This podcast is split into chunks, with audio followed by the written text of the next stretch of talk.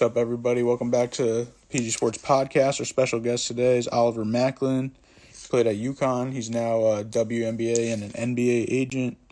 Uh, he was also in The Last Dance for a brief cameo, and we're going to discuss all that good stuff. Let me get him in here. Hey, what's up?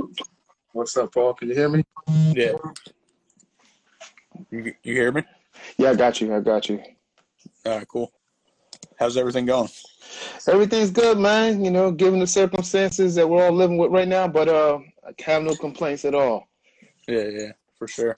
Yeah, let's go. Uh, let's go back in time a little bit. Uh, tell me, tell me a little bit about uh, your UConn playing days.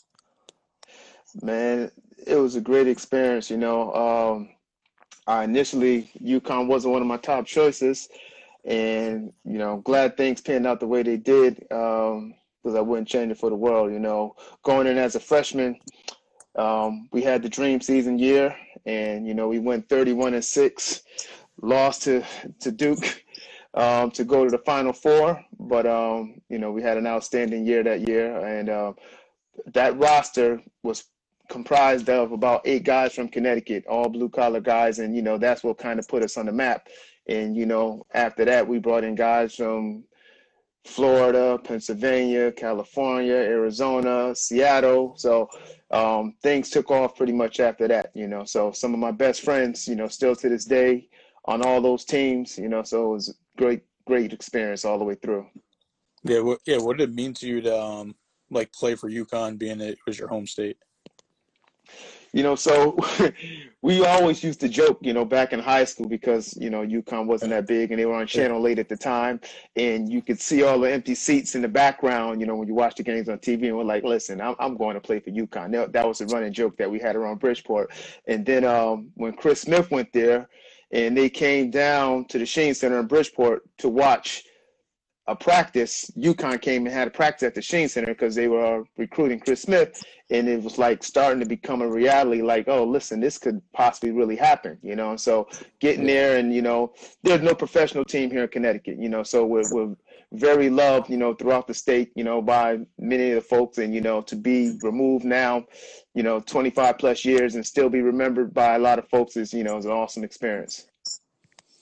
Yeah, and then yeah, that's what I was going to ask you too. Like, how is it now like going back like so much has changed like i'm sure everything like from the dorms to the campus to the to the playing area to arenas yeah so you know my freshman year we opened up Gampel, So we were the first team to play in there. And uh, the first half of the season, we played in the field house, and then we moved into Gampel, um, and we opened up against St. John's in the Big East. And the energy in that building was incredible. Like before the game even started, you know, the game 20 minutes on the clock before just warming up and shooting around, fans were yelling and cheering and you know, the the proximity of the distance next to the person beside you can barely hear each other. That's how loud it was inside the building, you know. So um, that was great. And then we just watched the library change, parking garage, student union. The campus just blew up you know, as the time went on, you know, they got apartments where there were woods now, and you know, there's you know suites where four students share a suite with a common living area and things like that, which weren't there when I was there. You know, so mm-hmm. it's you know, it's like even on East Campus, you know, you have tons of stores. Coach Auriemma has a restaurant, and it's like everything on campus. Like you don't have to leave to go anywhere, but it's it's it's grown so much. It's awesome. Yeah, yeah. Now you were playing when it was like uh, Jim Calhoun's first, like maybe like five years or so like coaching there. Um, so what? Yeah, so I got there. I'm sorry. Go ahead. Yeah, no, I was gonna say like, what's what was your experience like uh, as him as a coach? So um, I got there was coach's third year, and mm-hmm. they had just won the NIT championship. You know, so um, once again, the Sheehan Center in Bridgeport, we take a bus load of kids down and we go watch UConn play at Madison Square Garden. And so that's one of my first time being in the garden watching a game. And we were front row, you know. Um, and you know, just being in the mecca of basketball, and one of our friends was like, "Yo, I wonder if the rims are like the same height here at the Garden." So this guy by the name of Doug Wilson, he walks out on the court and he jumps up and grabs the rim and comes and sit down, and we all just cracked up laughing. But you know, so playing for coach, you know, very demanding, you know, and he had a vision that a lot of folks didn't see in Connecticut at the time. He didn't just want to be good and beat Fairfield and beat Hartford. He wanted to be the best in the Big East, you know. And you know, my freshman year, that's when we won our first Big East championship, you know, mm-hmm. and that was at the Garden as well. And you know, I remember that day like yesterday. My parents were there. You know, my mom and dad were standing on the court, scores table because the crowd just rushed the floor. You know, it was like a wave of people. You can feel yourself swaying to the point where you can feel your legs go. Next thing you know, we're all on the ground, you know, because everyone rushed the floor after he won that Big East championship game. You still, you still got the ring? Unfortunately, my uh, I had an incident. My car caught on fire while I was in it. Oh. My yeah, my son was about three years old, and my ring was in the ashtray. Like we jumped out of the car in the middle of the highway on 95, and it just went up in flames. So um, I've been talking to folks at school about getting the ring back, and, you know, having another one made again. But uh, no, I don't have mine. yeah, that's crazy. Um, yeah. Like yeah, since you were uh, like one of his first teams, like could you tell like he was going to be like a Hall of Fame coach? You know, we weren't even thinking about it like that. It was just such yeah. a camaraderie of, of work and you know friendship and you know on and off the court, and that's why we excelled so well because we didn't just hang with each other at practice. You know, after practice, it was what time are we all going to get together later? After practice, and then after study hall, we were all late at the lunch, you know, at the mess hall together. We ate together, and then we hung out together. You know, so and you know, coach kind of created that atmosphere to make us like each other, you know, to make us share the ball. And when things weren't going that way, you know, he was very strategic about how he, you know, found ways when he would switch teams up in practice and move folks around, you know, just to make sure those who didn't like each other were in close proximity with each other and they had to find a way to like each other because it translates to the games as well too. Yeah. And I know um you were you said you told me you were roommates with Scott Burrell. You guys are best friends and uh so what was that uh, relationship like? And then I also saw I just saw that you guys uh, were like uh, Ray Allen's like host, right? Yeah. So um, first, me and Scott, we were the two Connecticut guys in our class. It were there's myself, Scott, Toraino Walker, a kid by Martin Smith, and Nadav Henefeld. You know, so Scott and I, the two Connecticut guys, run together, and Toraino and Martin run together. And the Dove coming from Israel, he was by himself. So Scott and I had that bond. We we didn't know each other in high school, even though we were like 20 minutes away from each other. You know, um, I watched them play in high school when they came to Bridgeport to play against Bassick. You know, and uh, we laugh about that because, you know, Bridgeport, as we know, is a is a is a tough city to play for. And back then, in the late 80s, you know, that was a difficult place for Hamden High to come play. So Hamden came down, and uh, Scott at the time, you know, strong athlete, he set a pick on one of their players, and the kid left on the stretcher. I think he broke uh, kid Louis Kitchen's ribs, and the whole crowd starts chanting, "Oh, you did it! Now you gonna get it!" You know. And so they, they, they had to get an escort, you know, out of Bassick High School. They were throwing rocks at the bus, shaking the bus, and they were trying to get out the parking lot. So he remembers that, you know, and uh, we laugh about that all the time. Yeah. That's, I mean, that's that's crazy. Yeah, I mean, what's up with uh, like what do you think now is the case? Like I know you said you guys had a lot of Connecticut guys. I feel like uh, either I don't know if they don't recruit or the or the players from Connecticut just don't go to UConn anymore.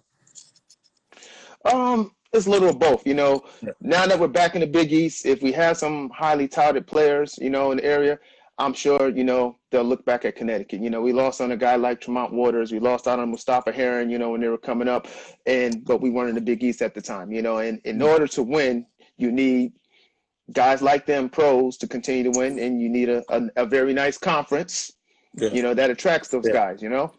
Yeah, mm-hmm. I, yeah. I mean, I've seen every all the alum just like pumped that every, you guys are back in the Big East. Yeah, you know, um, we missed Big East weekend down at, at Madison Square Garden. You know, all the alum goes back. We all go watch. Is is another mini reunion for us because we all get together and go to the games to support UConn. You know, so mm-hmm. as the hashtag said, we all bleed blue, and we want to see things continue to get back to the way they used to be, and you know, for the team to be successful again. And, you know, and Coach Hurley's got it moving in the right direction, so we're optimistic that that's going to happen.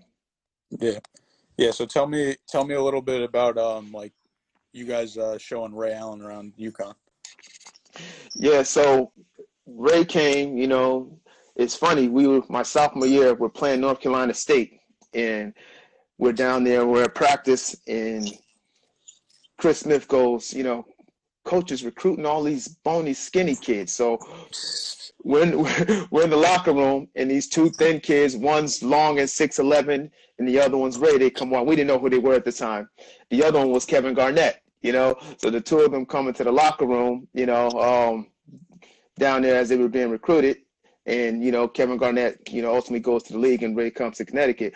But um, one of the things that Ray saw about UConn was how close we were as a team and as a unit, you know, and that's what brought most of the guys there, you know. So, you know, we were his hosts. We took them around and showed them a good time and brought them to, you know, the campus parties and things. That's sort of like we do all the recruits and uh, had a good time. And he saw how much we enjoyed each other outside the court, you know. And you know, he said ultimately that was one of the things that um, drew him to UConn. I, I want to say he um, visited Alabama, one of the schools, and you know, they basically just left him there, you know, the the guys who were his hosts and didn't, didn't really show him around, you know, and that's kind of experience you don't want when you go on a yeah. recruiting visit. So, yeah, yeah, definitely.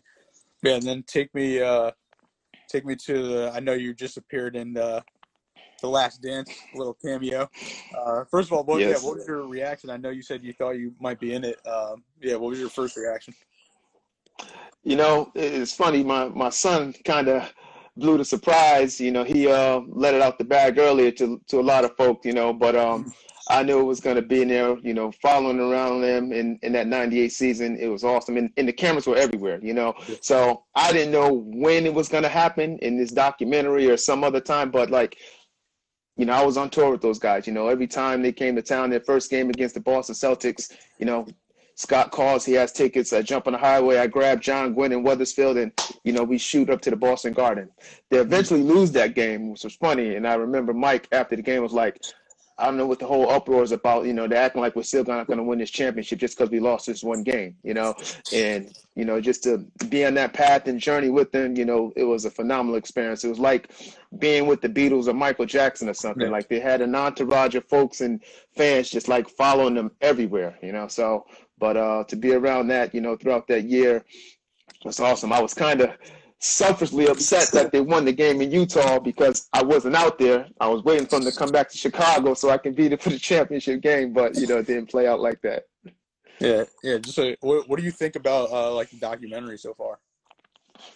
Man, it's been great. You know, it's it's um, especially for the younger generation right now who didn't get to see Mike. Like most of them know Mike for the sneaker releases, you know what I mean? So they don't know Michael Jordan, the player, but just to see his drive and determination, you know, compiled with his skill and athletic ability and how hard he worked, you know, knowing he was the best and very good at it. He didn't just settle for being, you know, oh, I got me three championships, I'm good. You know, he always was working and achieving to, you know, be the victor every time.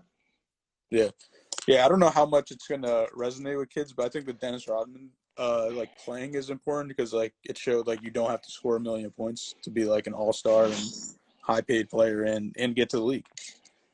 Yeah and you know one of the other things is just like the competitiveness that happened yeah. you know. So even in the 80s in high school you know i had best friends all around bridgeport and we played against each other. And if i lost to them it'd probably be three, four days a week before I spoke to them again. You know, that's just how upset you would be. Seriously, that's that's just how it was. You know, this generation, I guess, you know, social media, they're all cool and in contact is just is okay. Like after the game, I didn't even want to shake their hand, you know, yeah. say goodbye and I went on my own separate way. So and that's kind of what you see, you know, with the situation with him and and Isiah, and you know they talk about you know the situation with Magic and Bird, and like you saw the pass get tor- the torch get passed, you know, amongst those guys. You know, my favorite player was was Dr. J coming up, you mm. know, so getting to see him out there and see him play, and then Mike comes along, you know, so even prior to UConn, because of Michael Jordan, I love North Carolina. You know what I mean? So you got to figure in '82, we're like fifth, sixth grade. You know, North Carolina was the school to go to. Everybody, you know, was loving the Tar Heel blue, and obviously I go to UConn, and um, that kind of faded away until my sophomore year. We're playing North Carolina down at the Dean Dome in Chapel Hill. And so we go into practice, you look up at the sky, everything's baby blue. You see all the names on the rafters, you see Jordan, you see Worthy, you see Woods, Sam Perkins, everything's just hanging from the ceiling. And um in the North Carolina game. So I'm at the half court, you know, grabbing the ball out the basket, and Coach Calhoun's talking to Dean Smith. And Dean Smith goes, Hey Oliver, how you doing? Talk about one of the best moments of my life. I almost lost it right then. I couldn't believe Dean Smith knew my name. You know what I mean? So I'm like, oh, so first thing I do at the practice, I run to the paper and I call my mom, I'm like, Mom, Dean Smith knows my name. He said hi, Oliver. You know, Dean Smith knows. It, it was crazy. It was crazy. Yeah. So um, we we played them. We're up like 18 at the half, and you know, feeling pretty good. In second half, it got so loud in there, and you could just see a see a baby blue. We wound up losing by like, you know, five or six points, but they came back and they beat us. You know, so that made for a long road trip after that. You know, um, you know, yeah. When we lost, things didn't go too well. So, but uh, it was a good time though. Yeah, I got you. Hold on. Let me let me exit out and re-add you in because you're like blurry right now. Okay. All right. Hold on. Yeah. Let's see.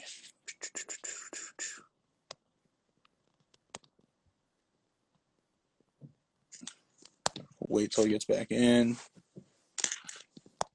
I don't even know. I don't even think it's people's internet anymore. I think it, I think it might be just Instagram, but it's crazy. These are great stories. Let's see. Let me add him back in.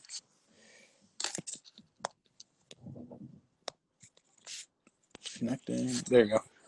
Yeah, we're back. All right. Okay. Um, yeah. So what about yeah going going into your uh, post career? How did you how did you like what what made you want to be like an NBA and WNBA agent?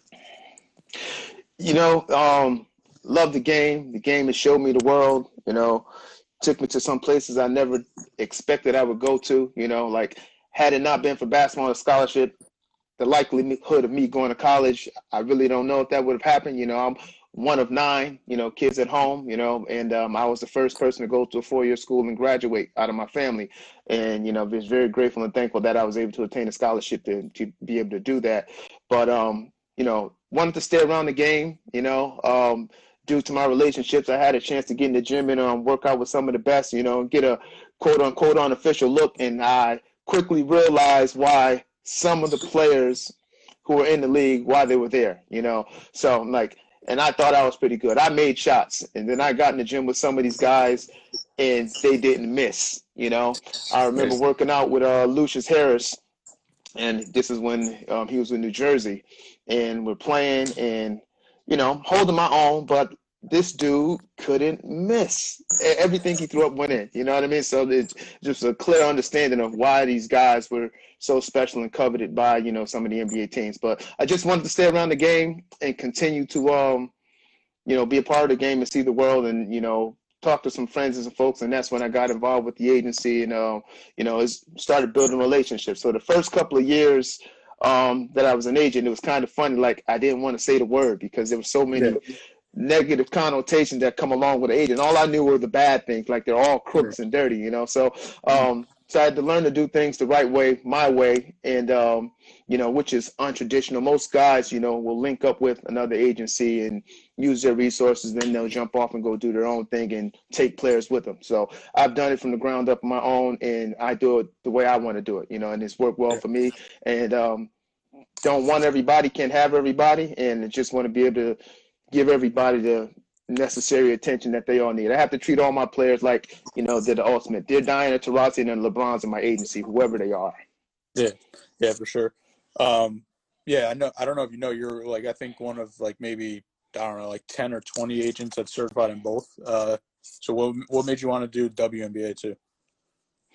You know, so the girls um, wasn't as dirty, you know, early on. You know what I mean? So when you doing the guys side, you had to be involved with these players, you know, by the time they touch high school. If you didn't, you were too late in regards to having a chance of representing them. And um, on the girls side, it, it didn't it didn't work that way. So um, I had some interesting girls, and you know, I had a partner at the time, and he would represent the woman. And the parents would say, Oliver, when are you going to get your WNBA license? Because they wanted me to work with a specific their child. You know, I didn't get it at the time, but when I lost one or two of them because they went somewhere else, they're like, "Listen, man, I told you to get your license. You know, that's what I was trying to tell you for. She wanted to work with you." So at that moment, I went and got my license, and you know, it's been smooth sailing since then. Man, yeah, it's cool. Yeah, like I said, I, I don't think there's that many that has have both. So, so you got you got something there. Yeah, yeah, absolutely. Um, what about um? Oh, actually, I forgot to ask you.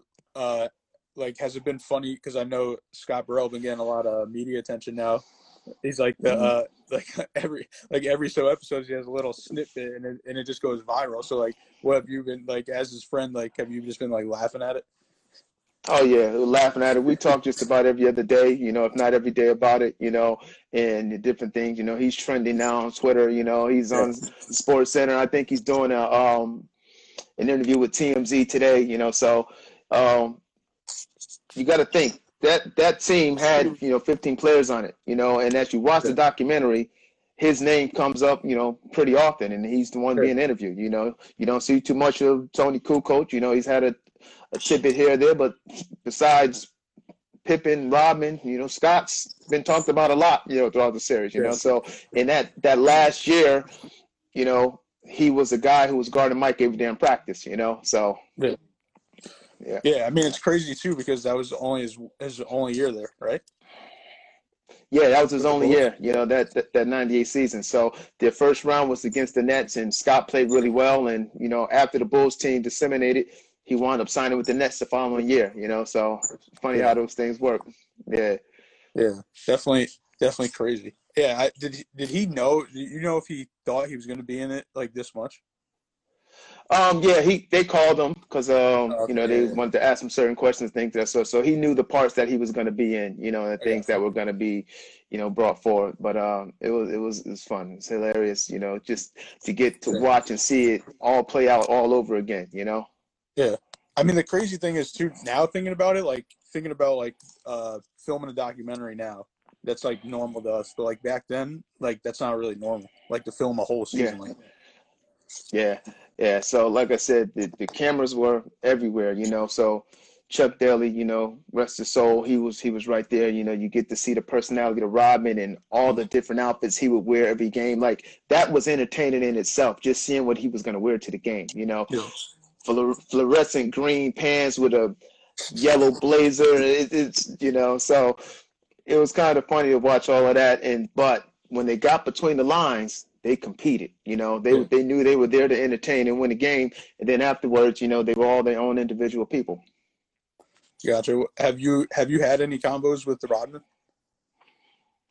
Yeah, we um saw Rodman. You know, like he he was his own dude. You know what I mean? Yeah. So um couple of guys we hung out a few times, you know, after games and they won some victories. And it's funny, we were we're in a bar one night and you can just see the crowd of people just shift wherever Rodman went. You know, so like everyone would be in that one area where he was. He literally not walk, he'd run to another end of the bar and then you just see a whole crowd of people just shift and go follow him. Take his shirt off, swing his shirt around, drinks for everybody, you know. So, uh, yeah, was, once again, entertaining. That's funny. Yeah. Uh, yeah, back back to you being an agent.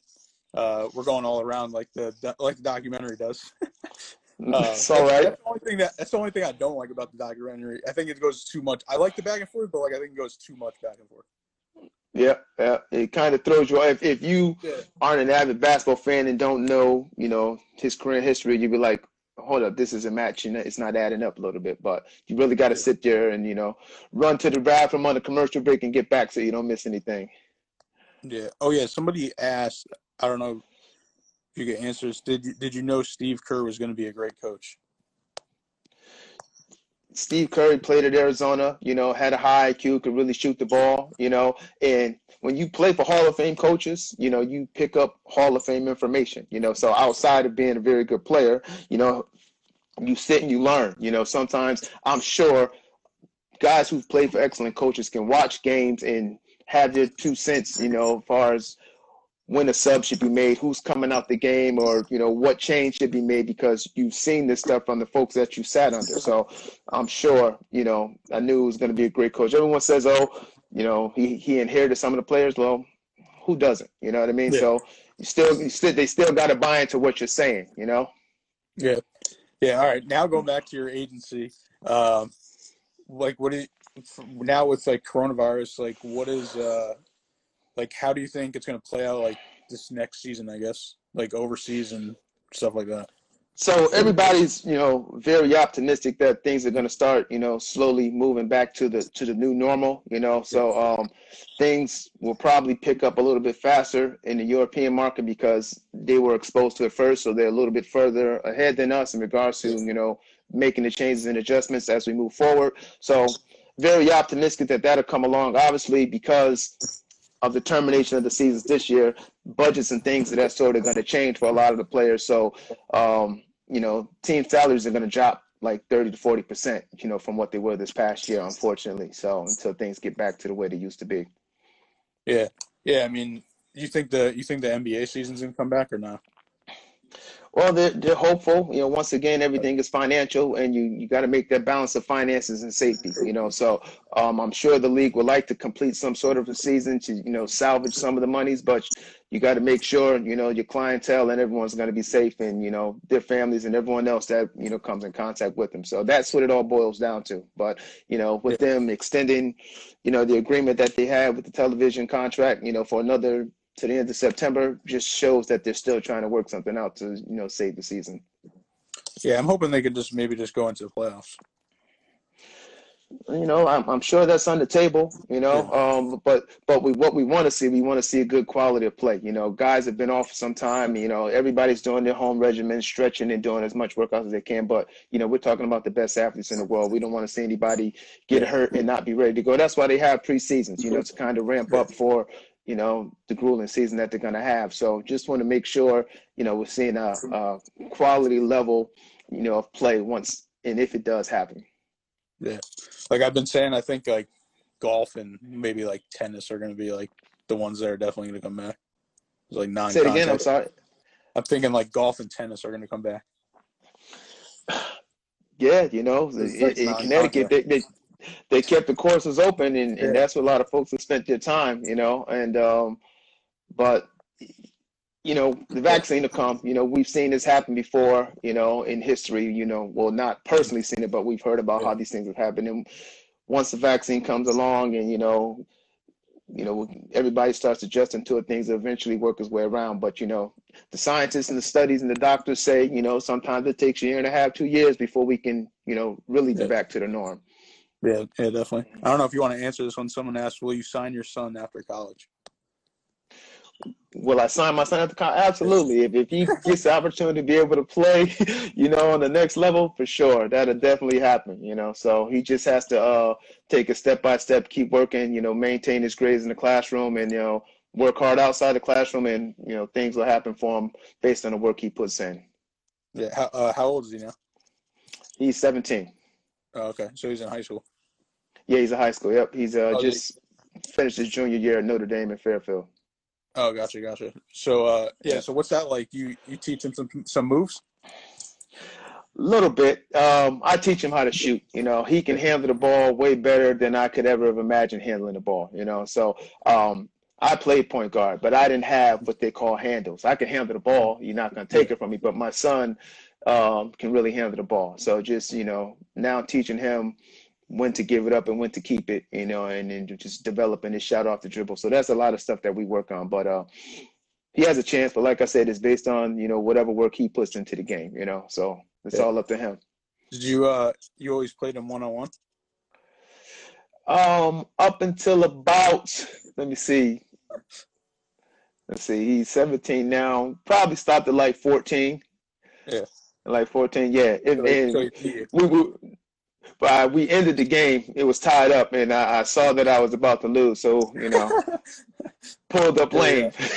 There you go. That's, that's what you know. But that's good though. Yeah. Yeah. Um, you know, uh, like, is UConn looking at him? No, not not just yet. He's not at that level just yet. You know, um, but you know he'll probably have to do a post grad year after next year of high school, and then you know we'll go from there. But um, gotcha. like I said, it all depends on the work he puts into. Gotcha. And then, like, as an agent, uh, like, what advice would you give to somebody that like wants to become an agent? Um, it's relationships. It's relationships and it, and it's trust. You know what I mean? So, um, the way I do things, I always make the separation of just leisure talk and business. So you you can't, you know, casually talk business and you know try to sway somebody into something when they're thinking it's just a leisure conversation. You know, that's me anyway. You know, so my morals and ethics are a lot different than everybody else's. You know, um, like I said, I've worked with other folks and I've seen a lot of things that do take place out there in regard to trying to, to attract and get a player. You know, which are the things I don't do. You know what I mean? So my morals are a lot different, and you know, my trust is a lot different. That's why you know I'm by myself right now. Yeah, I gotcha. Um, what's your what's your take on um, just like some of these high school players like getting almost too hyped up when they're like say like a freshman, they're like 14 years old. It's tough, man. If, yeah. if they don't have the right guidance and the right person in their ear, continuing to tell them to work, you know, then you know, if you think you've already made it, you know, there's a lot of very good players, you know, at higher levels, whether it be college or the league. And they're not just letting some young kid come in there and, you know, take that spot away from them when they're trying to feed their families, you know. And sometimes it does happen if they're they're very good, you know, but you you have to always work. You if if you look at the league, if you don't come back with a little something different to your game each year, that's how you'll see the life expectancy of your career just phase out you know yes. so I, it, the average might be up to four or five years you know before it was like three years you know so you see guys you know the kobe's and the kgs and they played 17 years in lebrons that's that's not everybody those are the elite all stars of the yeah. game take care of the body and invest in their bodies and they last a long time but there's a lot of role players you know who get three four years in the league and then that's it yeah now what's your what's your take on this new uh, g league uh, like the I think is I think he's the number one player, and he signed with the G League instead of going to college. Mm-hmm. Well, there's been so many talks about the NCAA and and not giving the players their due worth, you know. And when you have an opportunity to, if that's what you're ultimately trying, what you're ultimately trying to get, if once again, if you got the right parents and the right guidance behind you, and you take that opportunity and you do schooling online to work towards getting your degree, but still being able to be with the elite, and play and improve on your game that way, you know, that's going to be the new wave, you know. So there's, there's, there's, so many knocks on how the NCAA does things and limits folks, you know, to the point where, you know, I'm going back to when I was playing. When you're in college, yes, you have a scholarship, but if you don't make the cafeteria and you're hungry, it's very difficult, you know, you know, to get yourself a meal, especially if you don't have a parent who can, you know, provide you with a, you know, twenty dollars so you can get a pizza and then they don't allow you to work. You know what I mean? Yeah. So you can't work at the student union for a couple hours a day, but you walk in there and you see your jersey with your number on it, and but they're selling it. You know, so yeah, yeah. I mean, I think that's why I, I think it. I think they're starting officially next year with the likeness thing, and you can make money off yourself, but you're not yeah, associated with the school and all this. There's a whole bunch of weird rules absolutely. with your. I mean, I think the next five years, like just college sports, are going to be pretty interesting. Yeah, I mean, if they would have just gave players, you know, five grand a, a semester stipend, people would have been excited and wouldn't have had any problem with that, you know. Mm-hmm. And the conversation would have been changed a lot differently as we would have moved forward. But it was at the point where they weren't giving out anything. But you know, you know, March Madness, you make nine hundred and eighty million, you know, in the March month of March alone, you know. Mm-hmm. So I, I, I know it killed the NCAA to have to cancel those games this year, but that's their biggest breadwinner, you know. It's a lot yeah. of money. Yeah, yeah. So yeah, I know that's why. That's why I went. That's when I knew this thing was real when they canceled March Madness because I was like, "There's too much money," and they. That's yeah, it was crazy. Hey, if you think back, it was just two months ago. The Big yeah. East tournament, they had to cancel a game at yeah. halftime. You know, they, yeah, they were trying to get those weird. games in. Yeah, yeah. That was, that was strange. That was like almost, that. That's that was like a movie. That was like movie like. Yeah, absolutely. They, they, yeah, that's crazy. Yeah, I think. uh But I mean, I think, I think the G League thing made them take that step in the direction too with their their new rule or whatever you want to call it. Absolutely. You know, um, once again, families and people know. You see kids leave and they go straight to Europe. You know, a couple of guys have done it straight from high school. Yeah. So now you can keep that kid here in the states, you know, and have your eyes on him here in the states, and you know, our farm league here opposed to going to Europe. And it's it's a mm-hmm. better adjustment for a kid who's 18 years old who's not ready to be over in Europe, you know, on his own just yet. You know, everyone doesn't have the ability to go and live with their kid, you know, for eight yeah. months in Europe. But here in the States, you know, it's a little bit more accommodating for them. Yeah, yeah, for sure. Well, I appreciate you coming on and uh, it was great to have you. And uh, yeah, we'll be talking. Absolutely. Talk to you soon. I appreciate it, Paul. All right. I'll see you. Have a good one. I, I take care. Bye bye.